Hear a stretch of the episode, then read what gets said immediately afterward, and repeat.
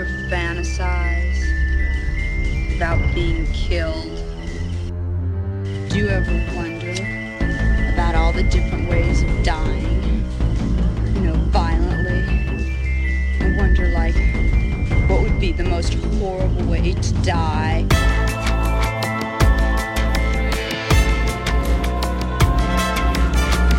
Well, hello, Mr. Fancy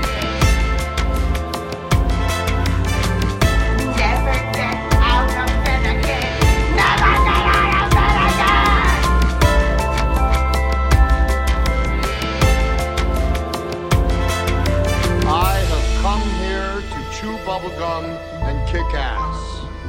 And I'm all out of bubblegum. The following program contains violence, disturbing imagery, nudity, and oh my god, why are you even watching this? Just run away. This shit is going to give you nightmares. For real. Nightmares where you are running naked on a treadmill made of razor blades and your third grade teacher is pointing and laughing at you. Okay, I am not drunk, and I should be. No. Uh, ho ho ho, and a fuck you too. Merry fucking Christmas. Um, you ever notice, like us horror nerds, we can never just say like Merry Christmas and be nice about it. Always got to be jerks. But hey, it is what it is. Welcome back, everyone, to the 35th episode of the Next Level Network production of What Lurks Behind Podcast Zero. And this opening segment, completely unscripted. I have nothing written down. And the reason I'm going to do it that way this week is because I honestly don't know what I want to talk about. No, I'm kidding. I do, actually. Uh, um, do I ever know what I'm talking about? No. Fuck no. Um, all right.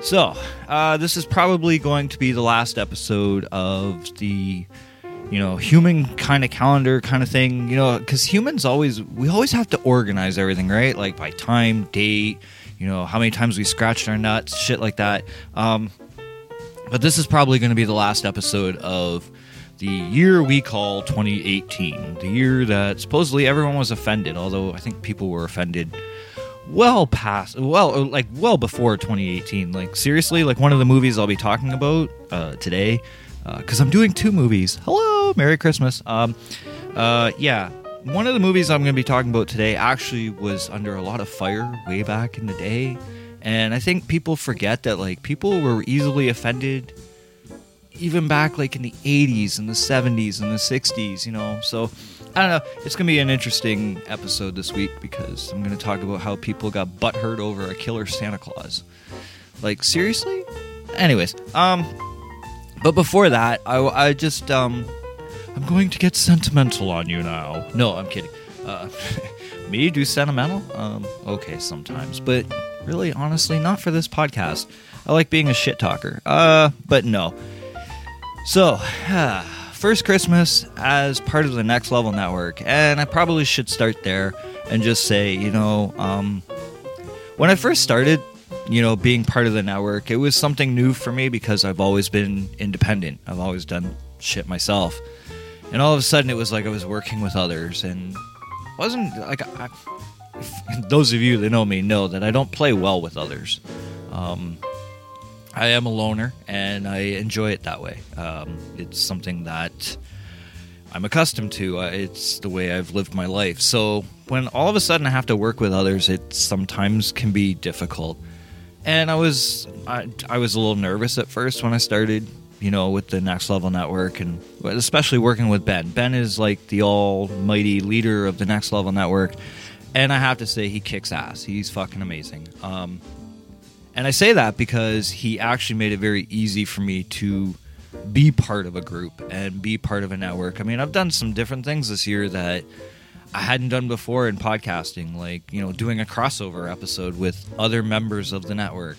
Um, I've jumped on other uh, shows. Like, I mean, I'd done that before, but like now as part of the network and, you know, and, you know, doing episodes of DC Primetime and you know, and uh, zombie ass with the guys. Yeah, that was a fucking fun episode.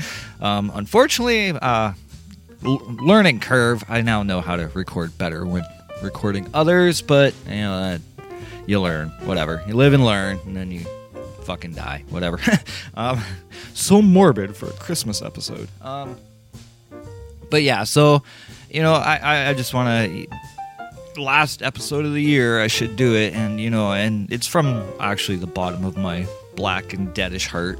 But um, to the Next Level Network, to all the different podcasters, to Ben who does an awesome job of you know running the ship basically. Uh, Merry Christmas to all of them, and thanks for you know allowing this fucktard to be a part of the whole group and everything because it's cool. It really is, honestly. Um, and then like obviously it, I have to do this because I mean it, without you guys, there's no podcast and.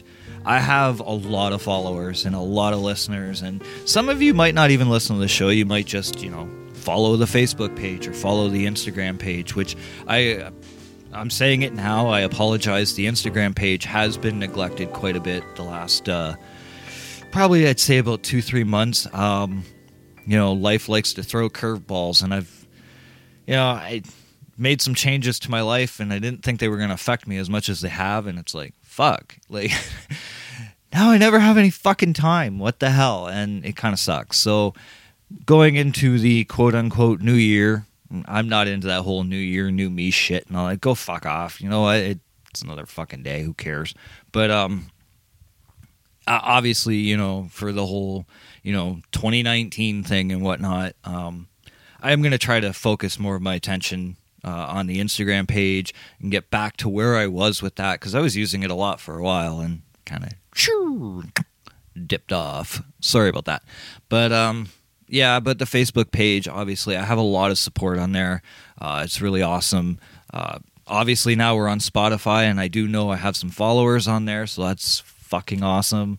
Uh, it, there's a lot of good shit, you know. Um, the the podcast, I, I, admit, I know it's been very shaky the last, uh, you know, two months or so. Um, we're going. I, I'm going to make sure that that gets rectified for the coming year, and uh, I probably I should probably announce it now. Um, while we're talking about it, uh, going into the new year, the the podcast is probably going to be bi-weekly now. Um, I don't think I'm going to be able to maintain it on a weekly basis, just simply because I made changes to my life that I shouldn't have made. Well, I no, I shouldn't say I shouldn't have made them. I didn't realize that the changes I made would affect me as much as they have. So, going into the new year, uh, the uh, the podcast will be bi-weekly. It'll be every two weeks as opposed to every week uh, make it easier on me, make it for better episodes and whatnot, uh, better content. Because I find that some of these episodes, I feel like I'm almost like rushing them, and uh, so I, I, I need to make better quality episodes. So bi-weekly it is. But getting back to my point, um, to what I was actually talking about, uh, to all of the listeners, all of the followers, every single one of you, uh, stay safe. Uh, have uh, a great holiday, um, and thanks for supporting my fucking sorry ass. because uh, yeah, it means a lot. It does. You know, when I see like the the support on the Facebook page, I see the support on the Instagram page, and I know that people are listening. I I, I see it. Uh, iTunes shows me sometimes, you know, what episodes are getting listened to a lot and whatnot, and um, it's just it's really awesome to see. So uh, from again the bottom of my deadish blackish heart, um, thank you to all of you. Everyone have a safe holiday, Merry Christmas, uh, Happy Krampusnacht or Kwanzaa or you know whatever fucking day you celebrate. I mean, Jesus, there's like what like 24 i think it's something like 24 or 25 celebrated holidays globally in the month of december like seriously and we're worried about like happy holidays or merry christmas fuck off jesus people get so butthurt over wording you know what words are just fucking human made shit so we communicate that's all it is. Don't worry about it so much. Fuck. I mean, Jesus, uh, you guys listen to my episodes, and all I ever say is fuck, shit, damn, cunt, whore. Like, I mean, I'm and nobody gets offended by that. But say Happy Holidays, and all of a sudden someone's like, oh, "I'm a Merry Christmas kind of guy." Well, whatever, piss off. Um, anyways, that's just my political rant for the day. Because um, I don't like bringing politics too much into this show, unless you know, unless I'm talking about Silent Night, Deadly Night, which I will be. Um, hey, let's get to that for a moment here.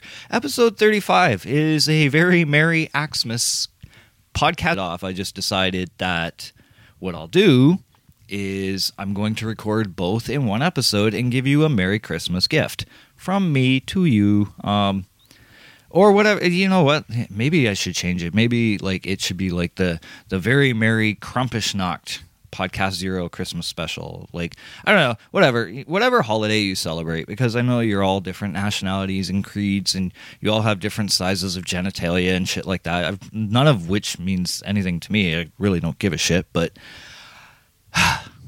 to get to my point Today is a double review episode.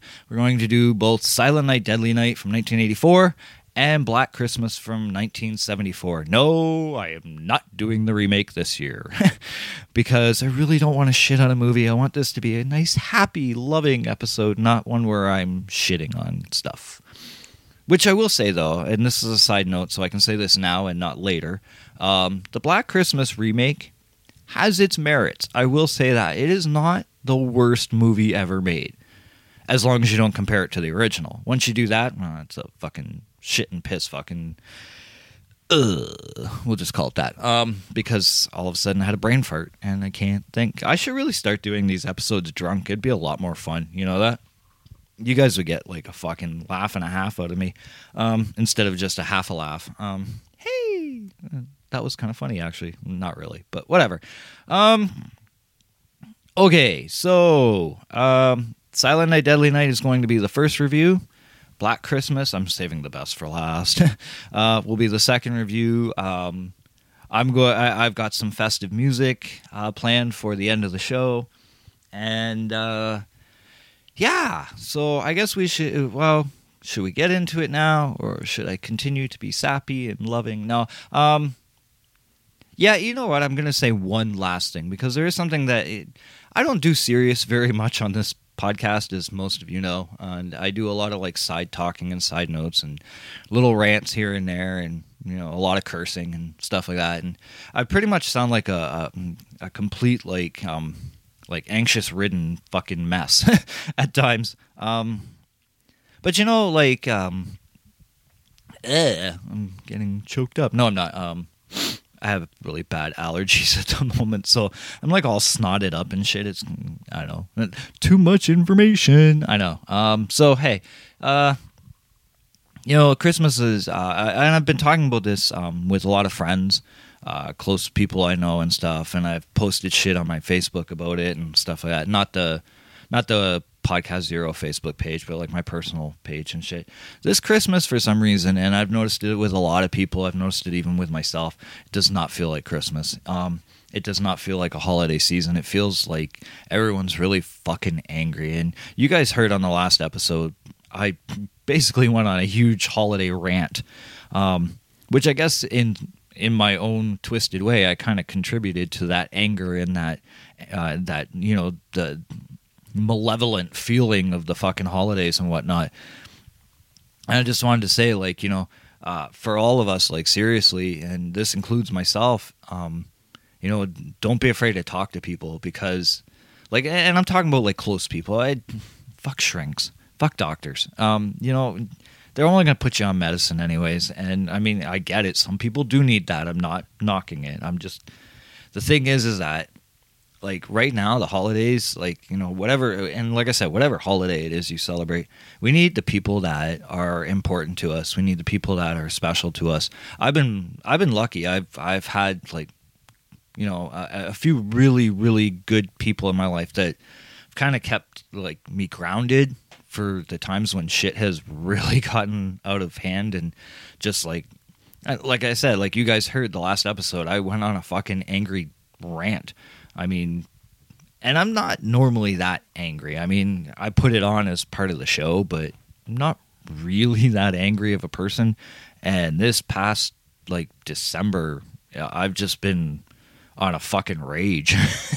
it's like I feel like Cage Rage and movie fucking Mandy there. Like it's just been brutal. Um so yeah like you know uh, if i if i can for like one small little moment and actually be serious on you know my show uh, which is never serious but anyways um you know like like be good to each other. You know, stay close to your loved ones and shit. Because I know for myself, like, I could probably count on one hand the amount of people that like have really stepped up for me. And I- I'm not knocking all the other people in my life. I'm not saying that, but there's been I'd say four or five that have really stood out lately for me and they know who they are. I'm not going to center people out. Like they know who they are because I've told them, you know, and and we all need to do that, you know, because this world is tough sometimes and here I am sounding all intellectual and caring. Ugh, Jesus, Murphy, what's wrong with me? Um but yeah, you know, just stick together, stay tough, you know, don't don't give in to the holiday gloom because as much as people will, you know, that the, the society's image of Christmas is supposed to be happy and gleeful. Let's face it, we know like suicide rates are the highest, and you know people get shitty with each other, and it's a very angry world at this time of the year. So, you know what, just stick it out, stick with your good peeps. You all have good peeps in your life, I know that, and you know, stick with them and stay close, be good to each other, and that's it for me being the big spokesperson of the year. Um, no, um, I do a lot of the no ums. I notice that sometimes when I'm editing my shows, I'm like, hmm, I say that shit a lot, don't I? I always sound like a bibbling idiot, but oh well. It is what it is. I do this in in tribute to Joe Bob Briggs. No, um, eh, hey, yeah, quickly. Joe Bob Briggs did his Merry Christmas, uh, you know, thing on Shudder. Awesome thing this year. Like, at least Shudder was smart enough to pick four movies that all the fucking countries can watch it. Like, we didn't need a VPN or anything. It was fucking great. You know, we could watch it here. It was Phantasm, which I was kind of.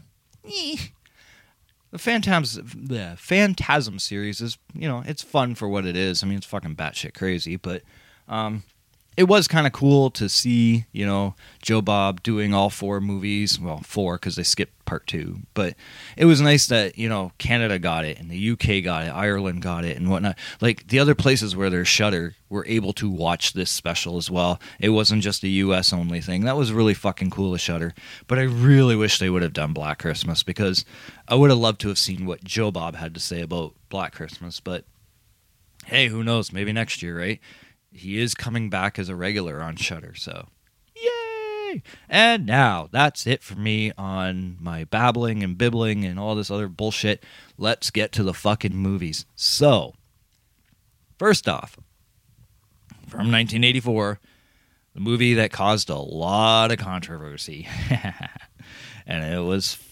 Well, I mean, I can't say I remember it. I was alive, but I don't actually remember the controversy. But I do love reading about it and watching all the documentaries and shit. Anyways, um, from 1984, trailer time.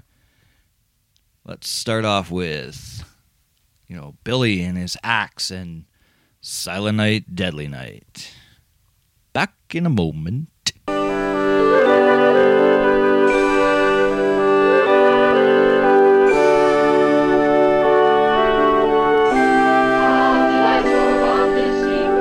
Twas the night before Christmas, when all through the house not a creature was stirring, not even a mouse. The stockings were hung by the chimney with care, in hopes that St. Nicholas soon would be there.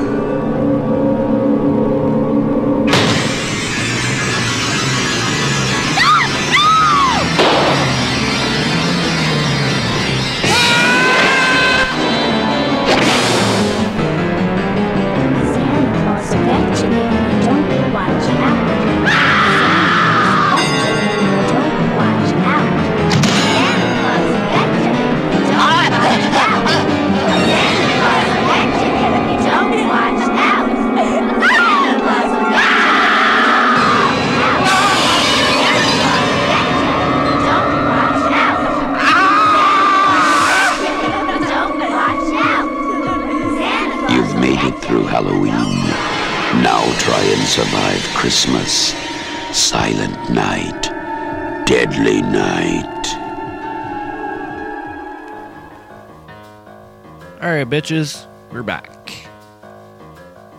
And hmm. all right, so Silent Night, Deadly Night. Hmm. How do I do this without being mean? Uh, the first one's the only good one, in my opinion. I do have the second one as well, but I have the Scream Factory uh, Blu-ray editions for both of these, uh, first and the second. We won't even talk about the third or the fourth, but um, I don't know. I personally, in my opinion, I think the first one is the best one. And the reason I say that, like a lot of people like part two because they feel like they get two movies for the price of one kind of deal. Because that's my problem actually with the second one is that there's too many fucking flashbacks. And the flashbacks aren't like, you know, like little like five or ten second like vignettes. They're like fucking like like literally like a good like five minute chunk of the movie like replayed for you. And then they move on to the next scene and the next scene. And i swear like silent night deadly night 2 it seems like for the first half of the movie uh, you're just watching part one all over again you know minus some of the like dead weight. So i don't know. My personal opinion i like the first one the best i like i said i do know there's a lot of people that are like well part two is amazing because you get two movies for the price of one. And then there's garbage time or garbage day or you know like everybody's always got their nickname for that one scene that like yeah we all love it and everything don't get me wrong but i mean i don't know. For me personally going into a sequel I, it, not that i care for sequels very often but if i'm going into a sequel i don't want to spend the first half of the movie watching the first movie over again. So i don't know that's my opinion on the matter uh, i'm not going to talk much about the second movie because we're going to focus on the first movie the first movie also um, so linnea quigley you guys have heard me talk about her, obviously. You know, Return of the Living Dead, probably my all time favorite movie.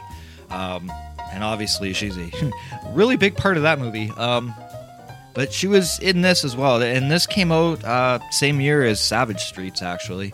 And, you know, I think that's. That was right about the time Linnea Quigley was really actually starting to, you know, get famous and and you know be more well known. Probably because she kept taking her top off, but that's besides the point. Um, no, actually, I think that is the point. But um, yeah. So it, this movie, like, I mean, she had other acting credits before this movie, but I think this is probably the one that right before Return of the Living Dead probably started to you know get people's attention. Uh, more so for the fact that you know she's the chick you know about ready to have sex on the pool table and whatnot. So. Um, so yeah, there's that with this movie. Obviously, um, I'll be getting into the cast and whatnot, but yeah, like I, I bring it up because as as I said, like you know, Return of the Living Dead being probably my most favorite movie of all time.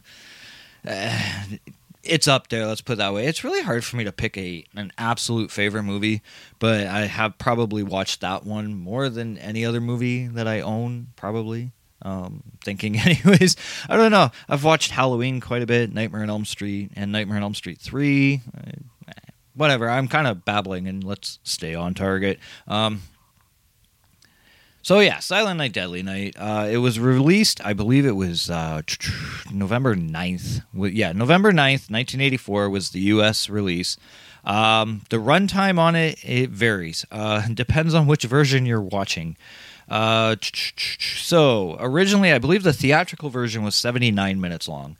If you saw the uncut version before, you know, they chopped out a lot of the gore and whatnot, uh, it was 85 minutes. But the video version, which has you know put in back all the gore and stuff and you can tell where they edited it in um, is 96 minutes long. And that's i believe that's the version that uh, most people are getting now through the scream factory releases and whatnot.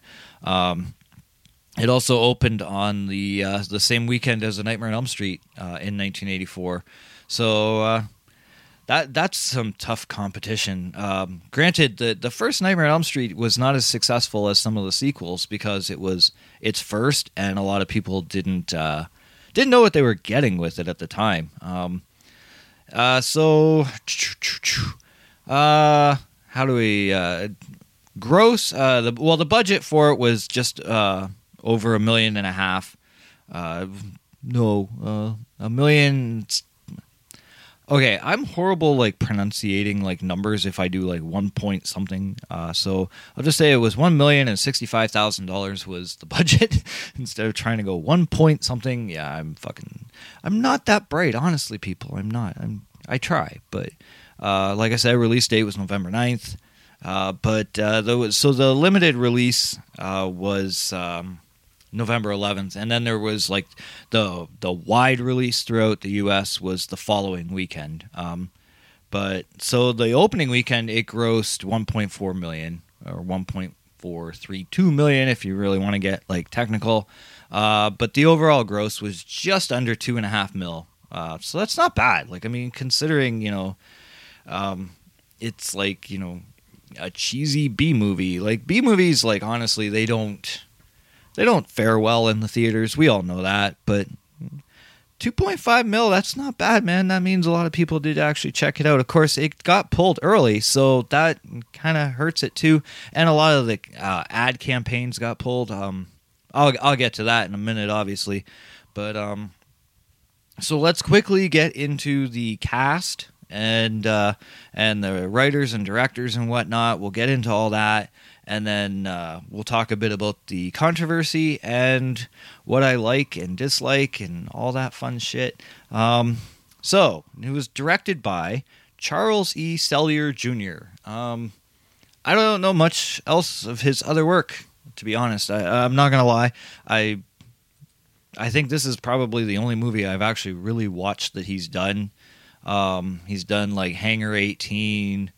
Uh, actually, let's see. There's, I'm looking at his list and I haven't watched a lot of these. He's done a lot of documentaries. So, uh, and I mean, like, I like my documentaries, don't get me wrong, but uh, directing, he only had four movies he did. He did uh, Encounter with Disaster, Silent Night, Deadly Night, Snowballing, and The Annihilators. Um, and the only one I've seen of those is Silent Night, Deadly Night. So is what it is. Uh, like I said, he he did a lot of documentaries, like producing and whatnot. So um, obviously, horror was not his forte. Um, although this is a this is a classic. Uh, written by Michael Hickey, it was based on a story by Paul Caimi. Um, now your cast. Okay, so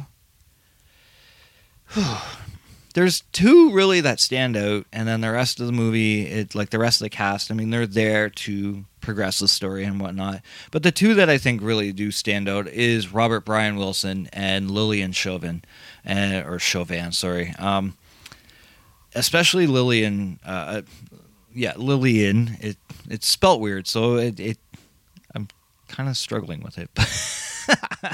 oh shit! Merry fucking Christmas. Um.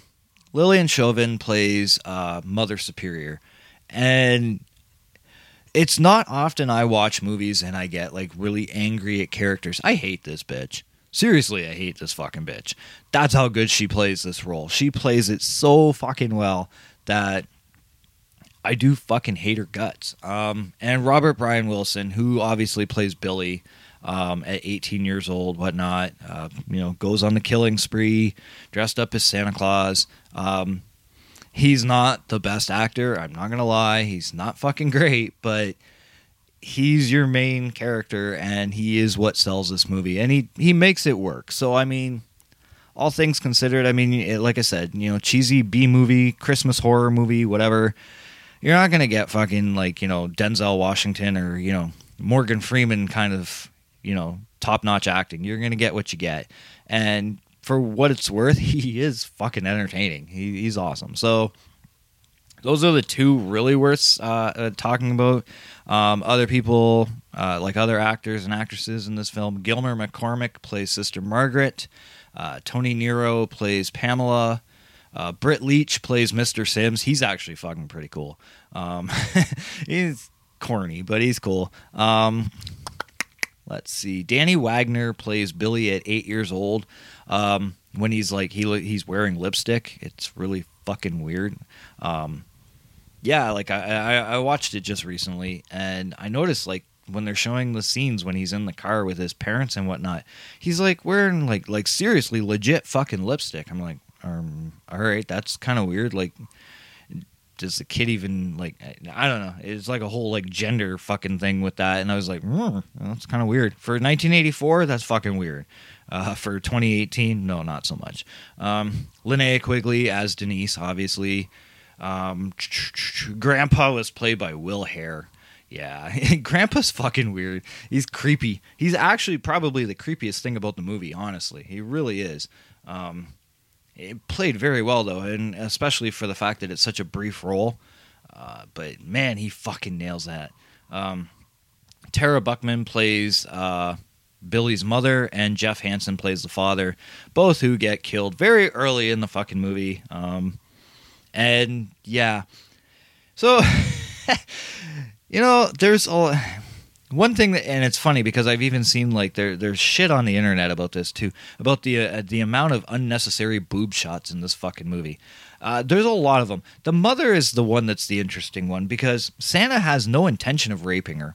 He just rips her fucking top open and then he slices her throat. Like, okay, does Santa like watching like blood splash all over boobs or something? Because and and that's the thing. Like in this movie, there's not like there's If you see the later versions with the gore put back in, yeah, there's blood, but the theatrical version that they released, there wasn't a lot of blood. Um, even when like he when he cuts her throat, she's not bleeding much. Like they obviously didn't have a lot of budget for you know like blood and shit. Um, Evil Dead, this was not. Let's put it that way. Um, but yeah, a lot of unnecessary boob shots. Um, Linnea Quigley's uh, whole scene where, okay, so she's making out on the fucking pool table and she's wearing like her little like g-string underwear or whatever. She's going to check for her cat outside, puts on shorts, but is completely topless. How many chicks, honestly, walk to their front door with no top on whatsoever and call for their cat? I, no. I wish, honestly. Sometimes I kind of wish. Um, yeah, I'll, I'll stop there. But um, no, seriously, like that kind of shit doesn't fucking happen. It's completely unnecessary. And yet, when you hear what the controversy of this movie was about, like, how did this not become controversy or controversial? Um, I mean, I'm sure it probably did at one point or another, but the real controversy from this movie came from the whole idea of a killer Santa, which I'm going to get to in just a moment. I just quickly want to read you the synopsis, which I mean, I could even fucking make this shit up myself, honestly. Um, because basically, after his parents are murdered, a tormented teenager goes on a murderous rampage dressed as Santa due to his stay at an orphanage where he was abused by the Mother Superior. That is your fucking plot. That's your story. That's it. Very simple, very basic. And then there came the controversy. And I think the controversy is honestly what has made so much of this movie so successful and has given it the cult following that it has because I mean, okay, prior to this there was Christmas Evil. Yes, there was there was posters of Christmas Evil with Santa holding a knife. And okay, yeah. But excuse me. Um but with that, I mean, you it, it could go unnoticed. And not to mention like Lewis Jackson when he released that movie, honestly, people didn't like it was very low budget. It was very low key. A lot of people did not. There's a lot of people today that don't even know of Christmas Evil or You Better Watch Out, whatever title you want to call it by. Um, you know, and I mean, like, Killer Santa's. It at this point, it's not exactly the most original idea. It's been it had been done before, but it was never done to this level, and like Silent Night, Deadly Night, what a lot of it was like, and the PTA fought to have, you know, they, they wanted the film like taken out of the theaters literally the day it was put in the theaters, um, and they were pissed that it was being released around Christmas. Which honestly, fuck you. When else are you going to release this movie? What we're going to release it in fucking Easter? Uh, No, because we already have killer Easter bunny movies too. Um, they're called the Bunny Man Massacres. Um, but no, uh, like so I guess like there, there was a lot of uh, there were groups that were formed and a lot of the protests uh, that came from this it was because of the fact that there was uh, the poster and we've all seen the poster of you know Santa going down the chimney and he's holding an axe. Um, we've seen there's other posters out there of like you know Santa holding an axe. We've seen the Scream Factory cover where Billy is dressed as Santa and he's got blood on his suit a bit and he's you know holding an axe and whatnot and people got pissed off about this. And you know and, and not to mention like I, I i don't even understand like the thing uh, so we always focus on like especially in this day and age with social media and whatnot we focus on the fact that in 2018 everyone is so offended. But people were offended about a fictional fucking character holding an axe. Santa claus is not real. And i understand okay yes back in the 80s i was a kid once too. You know my mom played the whole idea of santa claus and whatnot. Santa is going to come into you know our house. Although we lived in an apartment that didn't have a chimney and i was stupid enough to never question how the fuck does he get in here? Um you know uh, obviously as an adult i look back on it and go wow kid you were fucking naive. But anyways uh like people are always so they, were so afraid that it, this would traumatize kids. First of all it, it i know I, I shouldn't go here but i'm going to. It, parents also do need to have a certain level of um what's the word i'm thinking of? Like like they have to watch what their kids are seeing and stuff like that. I think I'm not saying that it goes completely on the parents. It is also you know the responsibility of Hollywood and stuff like that. And I get that, but this was nothing like this was a horror movie. It very simple for a parent to say to their kid if their kid saw this, they say, "You know what? No, that's a horror movie. That that is something that is adults have taken the idea of Santa Claus and they've made him a killer. Don't worry about it. It's not real." Um like there's that element where you can also have that discussion with your kids and let them know hey look you know what? It, it's just it's fiction. It's the same as star wars. It's the same as transformers. It's the same as you know spongebob squarepants. It's not fucking real. And you know you can you can twist it a bit so that kids aren't tormented. Um to turn around and say that you know excuse me to turn around and sit there and say that you know like oh well this movie is going to traumatize kids. Well there's a lot worse fucking shit going on in this world that's going to traumatize kids even worse. Um, as a matter of fact just in the news not too long ago there was a uh, a santa claus in russia apparently. I believe it was russia. I read it uh, this is where it happened. He uh, was 60 67 year old man i think uh, you know putting on a show for kids and he had a heart attack and died. Boom right on the stage. Um, that's not going to traumatize kids and what are we going to do? Sue the guy? He's dead. Like what the fuck? Um so the thing is is and the uk the, uh, that's another thing too the uk i mean like they, they gave this movie like quite the fight for a long time.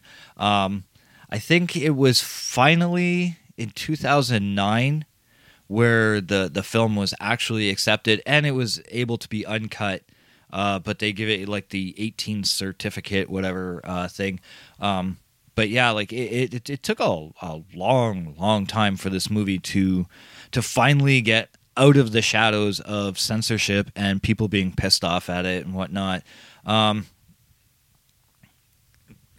the way people generally uh, look at it, I guess like Rotten Tomatoes holds it at a 25% approval rating.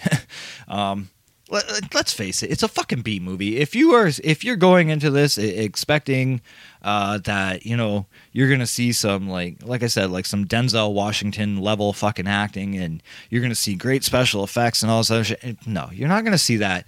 Um, excuse me. Wow, my fucking throat is just really fucking up today. Um, I mean, like Leonard Maltin, uh, you know, he fucking apparently shit on this fucking movie, said it was a worthless splatter film. Well, that's what the fuck it is. Like, people, seriously, I never understand fucking critics. Go into a movie knowing what you're going to fucking see. You're going to see a movie where a Santa's going to walk around and kill fucking people. Like, that's what the fucking movie is. It's not trying to be anything more than what it is.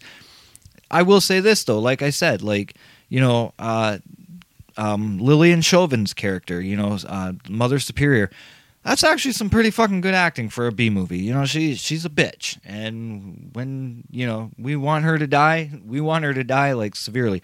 Um, what do I like about the movie? I like that it's campy. I like that it's stupid. I like that it it's a movie talking about post traumatic syndrome before post traumatic syndrome even had that fucking name. Um, it's a movie uh, that you know it, it it it well one of the best scenes in it is the toy store that fucking Billy's working in. Like being a kid from the 80s that grew up with those toys, it's like a walk through fucking memory lane just looking at the background. You know, when you see like G.I. Joe and Transformers and and He-Man and Thundercats and all this shit and it's all on the shelves and just scattered amongst and I mean not to mention all the licensing rights that they probably didn't even fucking have to deal with, but I don't know, maybe they did. Maybe that's where all the budget went. I don't fucking know. Um, because the the budget honestly for like a, a movie that was uh, one million and sixty five thousand dollars spent on it, um, there's not much of a budget. Uh, unless they were paying for all the boob shots. I don't fucking know. Uh, the music, the music is what the music is. I mean, it, it's it's festive, it's cute, it's fun. Um, do I like this movie a lot? Debatable. Um, it's not Christmas Evil. It's not Black Christmas. Um, those two, probably two of the most uh, most endearing and most loved films in you know in my catalog of Christmas horror movies that I love. Um, this one, I watched the first one. Like I said, the second one, it's not that the second one is bad. The second one is great for what it is. If if you don't want to watch this one and the second one together, you can watch the second one and pretty much see most of this movie in that. Um, but I mean, the first movie I really do like, um, but it's not one of my favorites. It's really. T- Let's put it this way: I watch it every year. I do, but probably if I have to give it a rating, I, I'm actually pretty much on par with uh, with um, IMDb. IMDb gives it a 5.9 out of 10. I was gonna say six myself, honestly. So yeah, it's about a six for me. Um, wow. I'm just a coughing up a storm. I've been sick the last few weeks, so I apologize for the intermittent coughs that pop up in here. Um, yeah, you know what? I honestly, I, I think I have to say it's about a six for me. You know, when I'm actually thinking about it, I do like, uh, espe- well, and keep in mind, I'm talking about the full uncut version with the extra gore like added into it and whatnot. Just, just seeing Linnea Quigley get lifted up on the fucking deer head and the antlers going through her and stuff, it's fun to watch. I mean, it's not best special effects in the world, but it's practical effects, and I love that. You guys know what I, you know, I love my practical effects. So, yeah, it's it's a six out of ten for me. Um, I'm not gonna I'm not gonna sit here and completely diss on this movie. Like I said, some of the acting is fucking bad. Um, uh, you know, Robert Brian Wilson, as great as he is, he's also really fucking campy. Um, some of the delivery of his lines and like the way he like weirds out sometimes, like over like the chick and the dude, like you know. Uh, I mean that that was almost like a, a nice little borderline rape scene in itself, and I don't know. Again, another honestly a useless boob shot, but I mean it is what it is. This movie was filled with boobs and blood and all sorts of fun. Well, not blood really, uh, depending on which version you're watching. Um, I'm babbling and I need to shut the fuck up and move on to the next film. But yes, it's a six out of ten. Um, do I recommend it? Yes, I do. I recommend that everybody watch it at least once a year. Watch it at Christmas time and watch it drunk because it makes it so much better. and on that note, let's move on to the next film because I really I really want to talk about the next movie and I should have made this its own separate episode, but you know what? It, in, the spirit of Christmas, let's give you a two for one deal and let's focus on probably the greatest Christmas horror movie of all fucking time. Um, I wish I could say it's the greatest Christmas movie of all time, but I honestly think that that credit goes to Die Hard. Ooh, did I say that? Yes, I did. For all you motherfuckers out there that say that Die Hard isn't a Christmas movie, lick my nuts. Anyways, moving on. Uh, so, another trailer, and then when we come back, we're going to talk about the 1974 classic that I might add inspired a certain other slasher. We'll get to that in a moment. Actually, I think you guys already know that because I think I actually mentioned it a few weeks ago. But um, yeah. So when we come back, Black Christmas from 1974. Back in a moment. Hello? Who are you? For God's sake, what are you doing? Who is it? I'm going to kill you.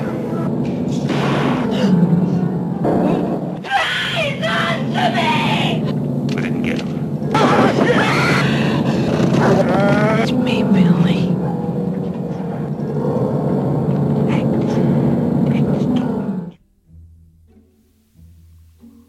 Hey, Agnes. It's me, Billy. I want to lick your pretty pussy. Come on. Um, all right, so Black Christmas. Um, honestly, I didn't need any fucking notes for this movie. this is not only my favorite Christmas horror movie, this is also probably in my top 10 of all time favorite movies. Uh, yeah, I saw this movie. I'm trying to remember exactly how old I was. I think it was about 14 when I saw it for the first time. And it was my mom who actually directed me to it. She knew I was like big into the slasher movies, big into horror films and whatnot. And I'd never even heard of this movie up to that point in my life. Which I know seems odd because it is a very well known horror film. But up to that point, I had never heard of it. And my mom says to me, uh, we're at the video rental place one day, and she's like, Oh, Black Christmas you would like. I'm like, Really? I'm like, all right, I'll give it a shot. I mean, it takes place at Christmas, and I, you know, I, I do love that whole idea of you know Christmas and killers and blood on snow. Like uh, that's that's a weird thing with me. I, and people always like when uh, you know people will be like, "Why do you like the Christmas horror genre so much?" And it's like I love the contrast of blood on snow, and I don't know what it is about that. Like even movies that aren't Christmas related, like The Shining or. Um, uh, the Dead Zone and stuff like, like movies that take place at winter. Uh, the Thing is another one. You know, takes place in the in the snow, in the cold, in the winter. And I have this thing about like seeing blood on snow. For some reason, it's appealing to my senses for whatever fucking reason. I don't know. And no, I'm not going to kill anyone this Christmas. I've come close, but no, I I wouldn't dare. Um, I do enjoy I can't say I enjoy people living. Fuck that shit. Um, but no. Um, on a serious note, like I don't know what it is, but I've always loved the contrast of snow and blood. And I mean, it's even like to the point where like I used to do a bunch of writings way back in the day. I had a whole series of writings called Snowblood. Um, and uh, well, my Instagram, Snowblood in Arkham.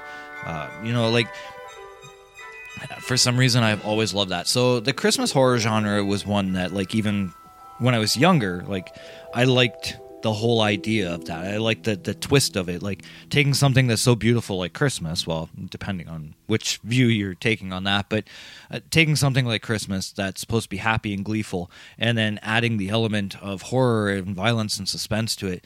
It just it's a great dichotomy that I really enjoy. So all that just to say, my mom tips me off to this movie and says, I think you'll really enjoy it. I'm like, all right, cool.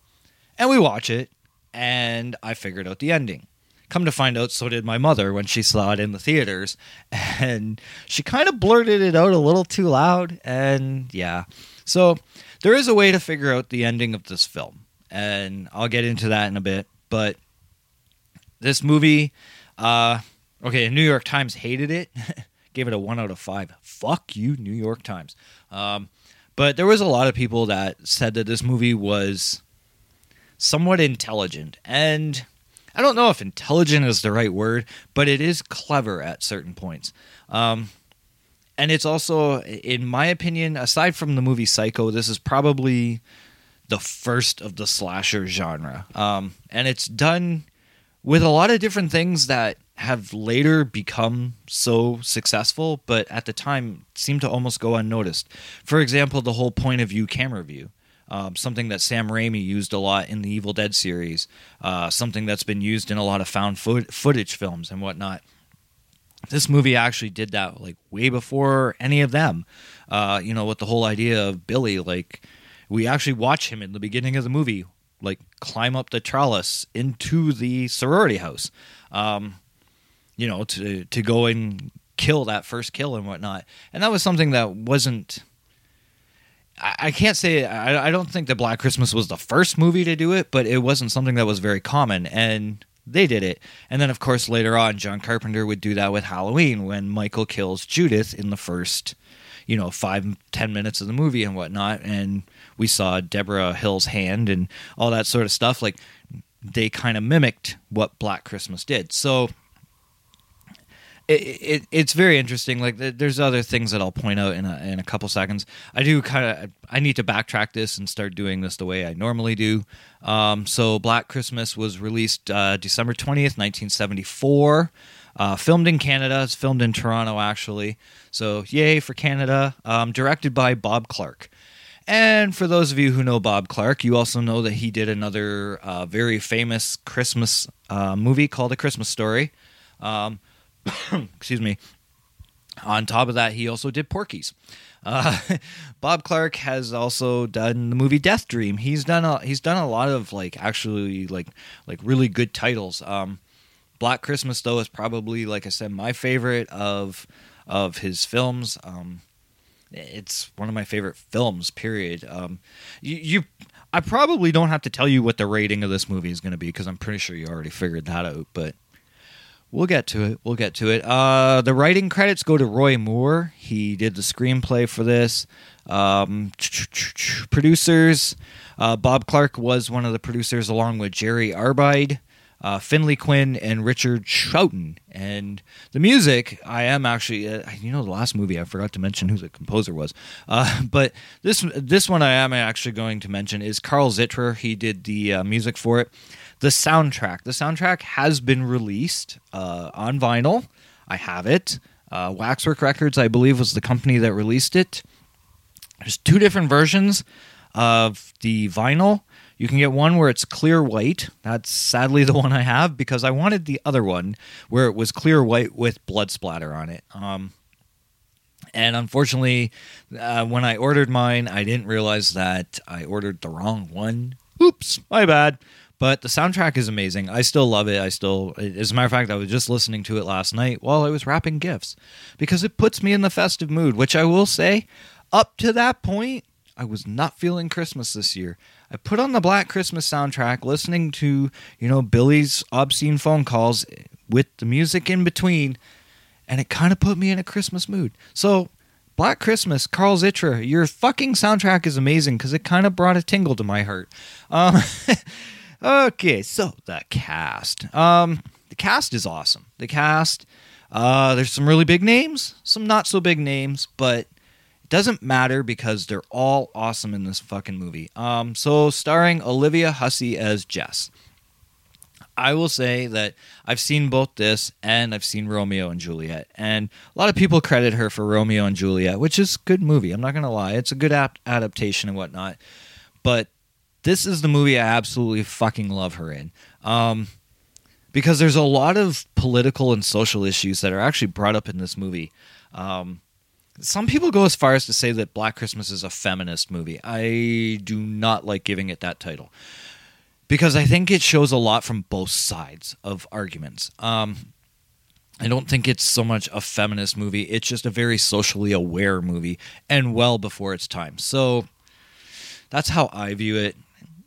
I don't. I, you guys know. I actually. I really hate labels. I honestly do. I. I get tired of people doing that shit. But it is what it is, and it's the world we live in. And moving on. Uh, so Olivia Hussey though is fucking amazing in this movie. Um, she's attractive as hell, but it, it's even beyond that. I really find her acting to be really good in this, especially for the fact that technically Black Christmas is a B movie. It's not you know top notch fucking movie, but great acting from her. Great acting from Margot Kidder. Margot Kidder is in, uh, it's interesting in this film because we get to see a side of her you don't see very often we're all familiar with Lois Lane. We're all familiar with the the sassy reporter. Can you imagine her as a drunk sorority chick telling off an obscene phone caller by telling him to put his, you know, tongue in a fucking light socket to get a charge or his dick or whatever it is? Um, like, and she, you know, and telling people to fuck off and stuff. It, it's a, it's a side of Margot Kidder we're not familiar with, and I fucking love it. Um, Keir Dullea plays Peter.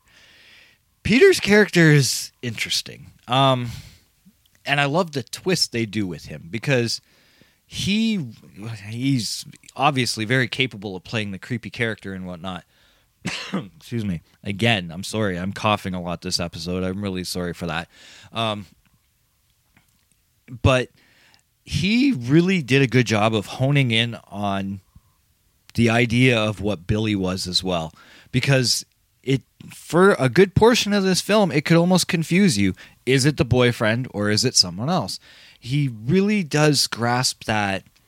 Yes, I love Jess, but I'm fucking creepy as hell about it, and he does such a great job of it. It's it's actually a lot of fun to watch, um, and I I don't know. I, they, the Bob Clark did a good job of just making sure that he he did enough with the two characters that it really left the audience to question the motives of Peter. Um, I'll get more into that in in a bit. Whatnot. Um, John Saxon plays Lieutenant Ken Fuller. Uh, Just moving on because there's something I want to bring up and not at the moment.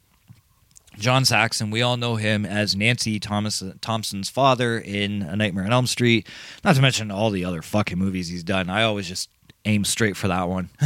but um, he great actor, great. It, it, he, mu- I, in my opinion, he was like the big name that they brought in. It's kind of like like a lot of like uh, independent films today. You'll see them bring in that one main actor. Like you know, Halloween, it was uh, Donald Pleasence. Uh, most recently, The Barn, you know, brought in Linnea Quigley. Like a lot of like independent films will get that one name that stands out, and they'll bring them in. John Saxon to me was probably the the actor that they said, "Hey, you know what? We need a really big time actor, someone that's going to bring people into the theaters. Grab this guy." And that's exactly what they did, and it was fucking worth it.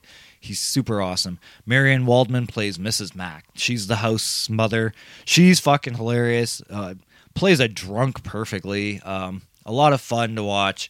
Uh, Andrea Martin, who was also in the remake, uh, she plays Phil. It's funny in the remake she's playing Mrs. Mack's part, so it's kind of interesting. Um, James Edmond played Mr. Harrison. the The interactions between Mr. Harrison and Mrs. Mack are fucking hilarious.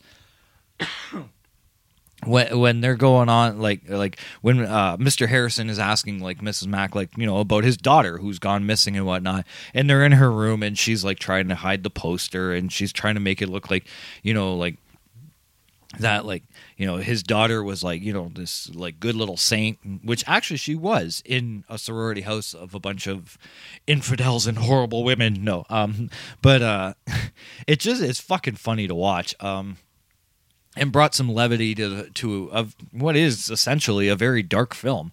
Um Lynne Griffin played his daughter Claire uh and uh you know she's not in the movie long but she's probably one of the most famous characters simply for the fact that it's her face we see on the poster artwork every fucking time, wrapped in cellophane. Uh, uh, let's see who else. There's um, all the search party people and whatnot. Um, Art Hindle was in here as Chris. Chris Hayden, uh, Doug McGrath. Doug McGrath. I want to mention him. Uh, Sergeant Nash. He's the fellatio guy. He's the the the the cop that probably shouldn't be a cop if he doesn't know what the term fellatio fucking means. uh, and and that whole scene. That that's it's it's fucking hilarious. Um, so let's see what else. What else? What else? Uh, budget for the film. Here we go. So the budget for this movie was 620,000. That's all they spent on this movie. And to be quite honest, I can believe it because there's not a whole lot to there's not a lot of gore. A lot of it is all psychological. It fucks with your head. It's and they filmed it in a house. For the most part, it most of this film is filmed in one house. Um, there's the odd time they venture into like the phone company and the police department and whatnot, but for the most part, this movie is in one house. So it's pretty easy to believe that they only spent six hundred and twenty thousand. The gross on it, four million and fifty three thousand is the estimated you know dollar value they've given this. Uh, that's awesome. Um, and I'll be honest with you right now, this movie stands up pretty good. That if you released it in the theaters like today, I think it would actually you know do very well. I think a lot. There's a huge cult following for this movie. Um, despite the fact that you know the New York Times fucking hated it. um, you know, and it's just oh and the tagline. A lot of people are very familiar with the with the the tagline that you know if this movie doesn't make your skin crawl it's on too tight. Uh and you see that on a lot of the different posters and whatnot. Excuse me. Um oh hey i guess i should do the synopsis right? Um okay so it's time for christmas break and the sorority sisters make plans for the holidays but the strange anonymous phone calls are beginning to put them on edge. Those phone calls are fucking wonderful, by the way. Uh, when Claire disappears, they contact the police, who don't express much concern. Yeah. Um, but then again, how can they express concern if you're not giving them the proper phone number and saying it's like you know one five hundred fellatio or whatever she actually says? I can't remember. Um, meanwhile, Jess is planning to get an abortion. Yeah, that's a key point. But Peter, boyfriend Peter, is much is very much against it. He's very much against it. Which again, key point. Um, the police finally begin to get concerned when a 13 year old girl is found dead in the park. They set up a wiretap to the sorority house, but will they be in time to prevent a sor- sorority girl attrition problem? Um, so, the idea of abortion. Um, this is a big key part in the movie, actually, and it's also why I say this movie was socially aware well before its time. Um, because that that whole story plot of adding that Jess wants the abortion and her boyfriend is against it really makes you wonder is the boyfriend the killer? Be, uh, especially with the phone calls. The phone calls play into that with the whole idea especially one of the most famous lines where it's like you know Billy is repeating what Peter has said when he said it's like having a wart removed. Um, that, that that's a key point because a lot of people then started to wonder is Billy fucking with Jess because he overheard it, or is Peter fucking with Jess because he's repeating what he initially, you know, heard like in in, in the conversation between the two of them. Um, and there's a lot of anger, especially towards Jess, which ironically Jess seems to always be the one on the phone with uh, with Billy, but um, and I mean in the end, uh, what the final battle comes down to between you know between Billy and Jess and Jess and Peter. Uh, again, uh, very well done. Very um, the part I always wondered though, and this is something that is probably a little critique, but and I'm jumping way ahead. Obviously, I'm going straight to the end of this movie here. But why did Peter? know to look in the basement for Jess. That was the one part that, like, of all places, he goes to a basement window, looks in, to find Jess. And then he kicks in the window and jumps in. Um, why not go to the front door? Why not, you know, say, "Hey, Jess, meet me at the door"? Or what? Like, it's a very weird moment in the movie, and, and, I mean, there's a few weird moments in the movie, especially like, um, you know, the. I don't think that's exactly how it works, but the whole idea of like the the pulley system in the base in the in the in the attic, sorry, which a friend of mine when we watched it asked me like she was like, "Why is there a pulley in an attic?" And I'm like, "Well, if you look at like the way the stairs are, if they had to lift something heavy into that attic, it's not working. Um, so you need a pulley system to lift it. I get it.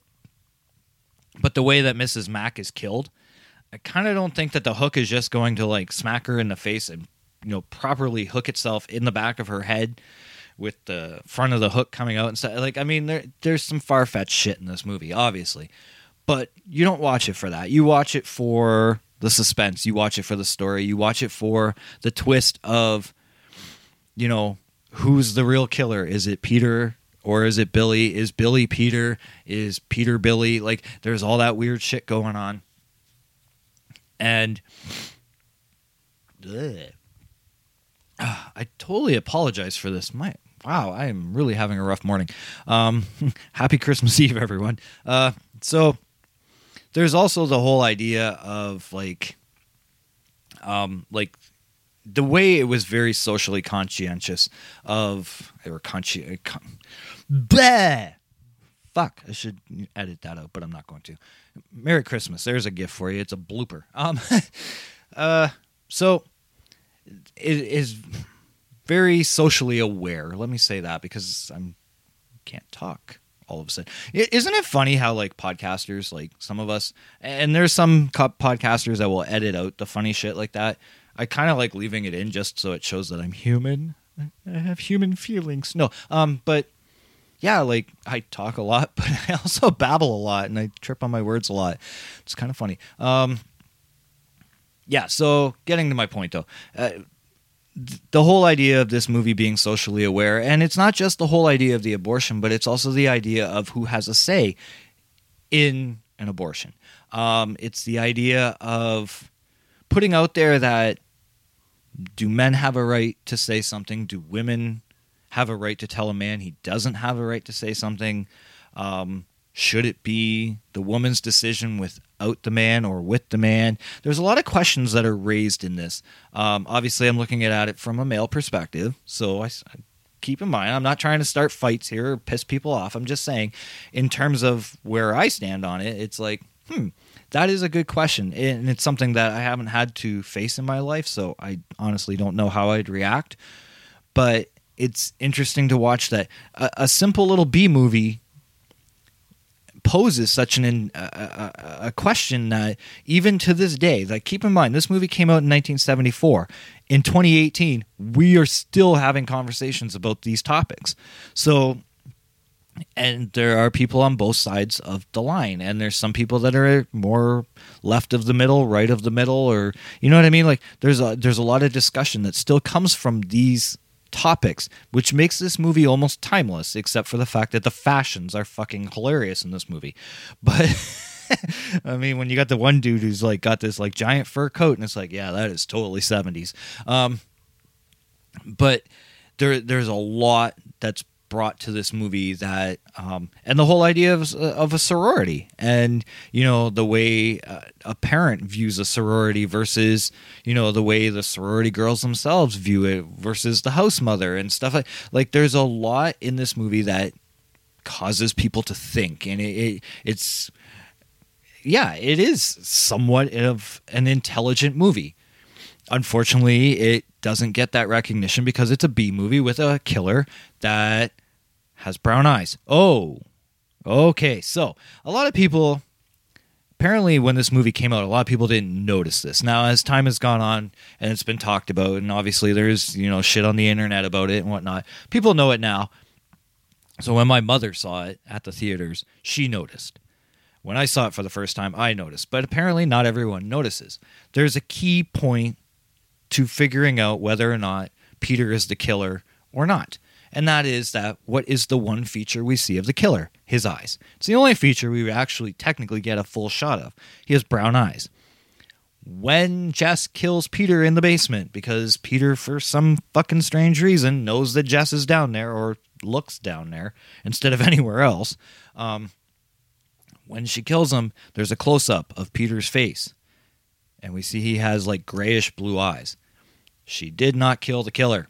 So the killer is still alive. He's still in the attic playing with, you know, Claire's body while she's holding a doll, and the house mother's hanging from the fucking hook, and he's doing his fucking weird shit up in the basement or up in the attic. Sorry, not the basement. Uh, it's a funny story about a basement. So I recently started playing Dead by Daylight with some friends on uh, PS4, and it, my horror cred went right out the fucking door because I got killed in the basement of all fucking places on the map. So yeah, that that's why I still keep going to the basement. It's like I got to think about basements. What the fuck?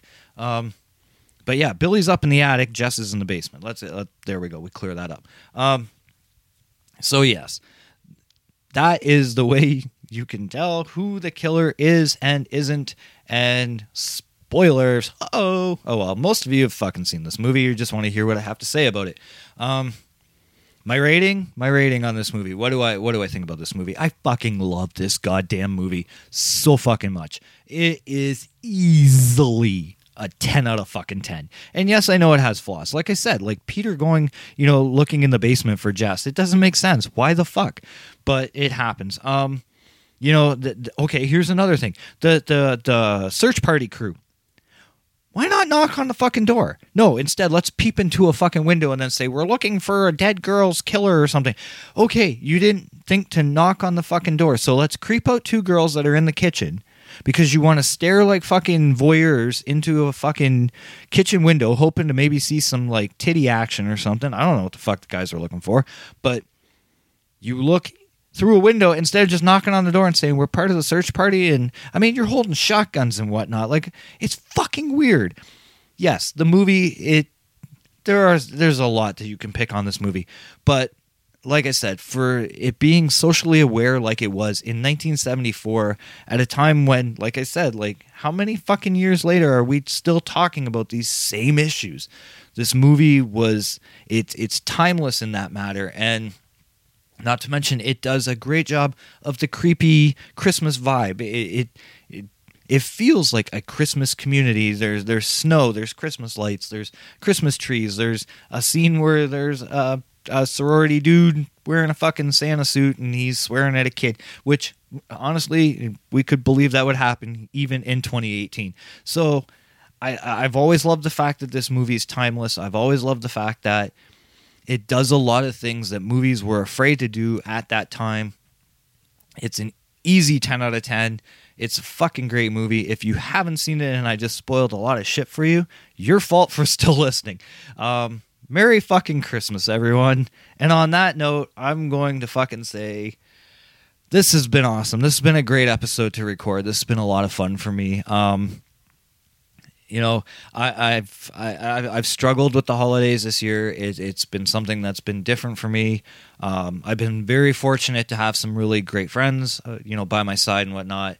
Um, fuck it, I'm dropping a few names because you know what, like there's some really good people in my life.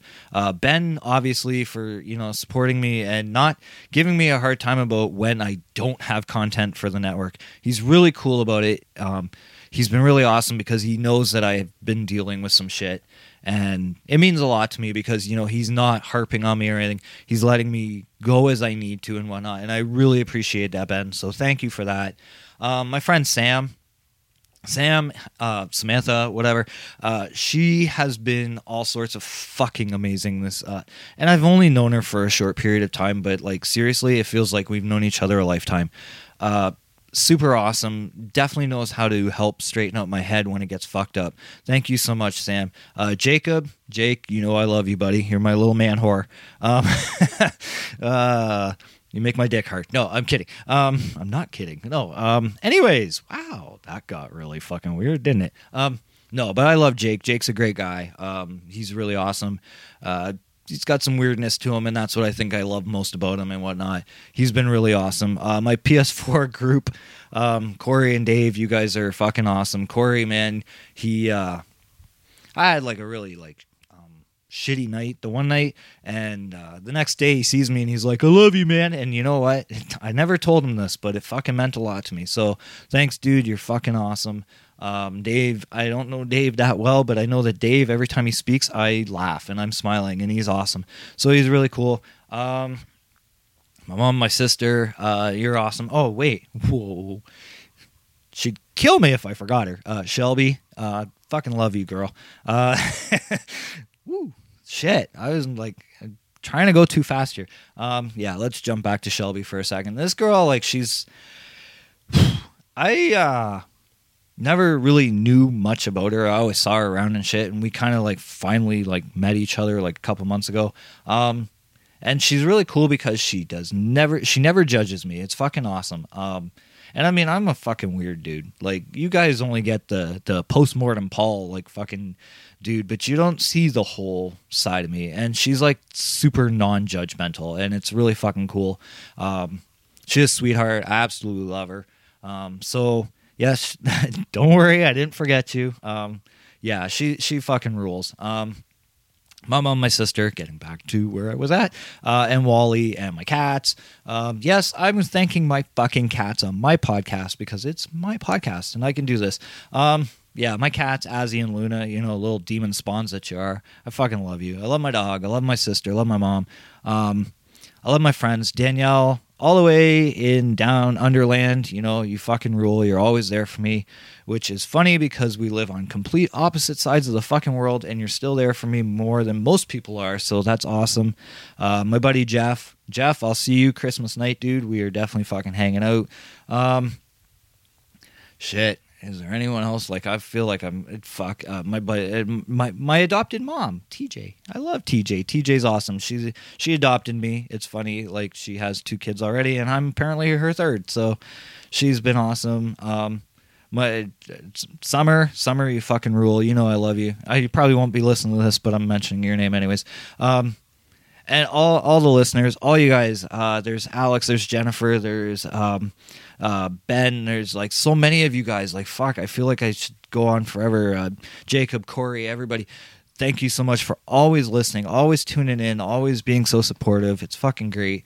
And on that note, if there's anyone I forgot, please uh, honestly know that it, I'm doing this off the top of my head. I do not mean to forget anyone. I love all of you guys. You guys are all awesome. You're never going to hear me this sentimental on this podcast ever again. So deal with it now, okay? Enjoy it for what it is. Um, if you're looking for the podcast, let's just segue out now. Um, if you're looking for the podcast and you know you you you don't know where for some fucking strange reason. We're on facebook uh, facebook.com slash what lurks behind podcast zero. Instagram at what lurks behind podcast zero. Twitter i use twitter occasionally not often but on twitter wlb podcast underscore zero uh, what lurks behind podcast zero.com the home of the podcast next level radio online slash podcast zero um, dot com slash podcast zero. Wow fuck I'm not even drunk. I swear to God, I'm not even drunk. Um, uh, Horror Amino, you can find the podcast there. Uh, yeah, you know, they, Merry Christmas, all you motherfuckers. Seriously, I fucking love you guys. Um, and like I said, you'll never hear this shit again. Okay, I'm never gonna be this sentimental. Come Valentine's Day, I'm gonna be talking about death, death, kill, kill, and that's all there. It, there will be no love in that fucking episode, whatever that episode is. Um, that's that. Uh, thank you for tuning in. I know this episode is a little bit longer than normal. Um, I wanted to make it special. I wanted to have fun with this, and uh, now I'm going to do something I've been wanting to do since I started recording this. Um, album of the year. I, you guys know I love my music, and I try to vary it up. Sometimes I troll you guys with fucking weird songs like you know Air Supply and shit like that, and other times you know it's actual songs that I listen to on a daily basis. Um, this year, a certain album came out that, like, if you're a horror nerd and you like metal music, it's a dream come true. Uh, the album, and I call it album of the year. It is my favorite album. I've listened to it more than any other album this year. Which at one point I was almost ready to say that Atreyu's "In Our Wake" was best album, but then this one just it kept coming back and coming back. I bought it on vinyl. I fucking love the shit out of this. Ice Nine Kills the Silver Scream. And ironically, there's a Christmas song on that fucking album because they did a song inspired by Silent Night, Deadly Night. If you are familiar with the album, you know that all 13 songs are inspired by other horror movies and Edward Scissorhands because it's really not a horror movie. And The Crow, eh, borderline horror, but a lot of it is inspired by the darker elements of cinema.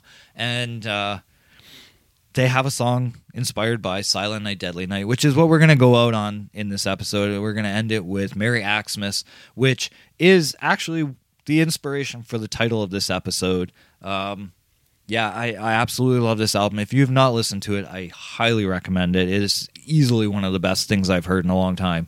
Um, and yeah, that's uh, that's it for me. We're gonna go with uh, some Ice Nine Kills, and uh, thank you every everybody for being a part of this. Um, 2019, uh, it's gonna it's gonna be interesting to see what happens. You know, so rock on, everybody.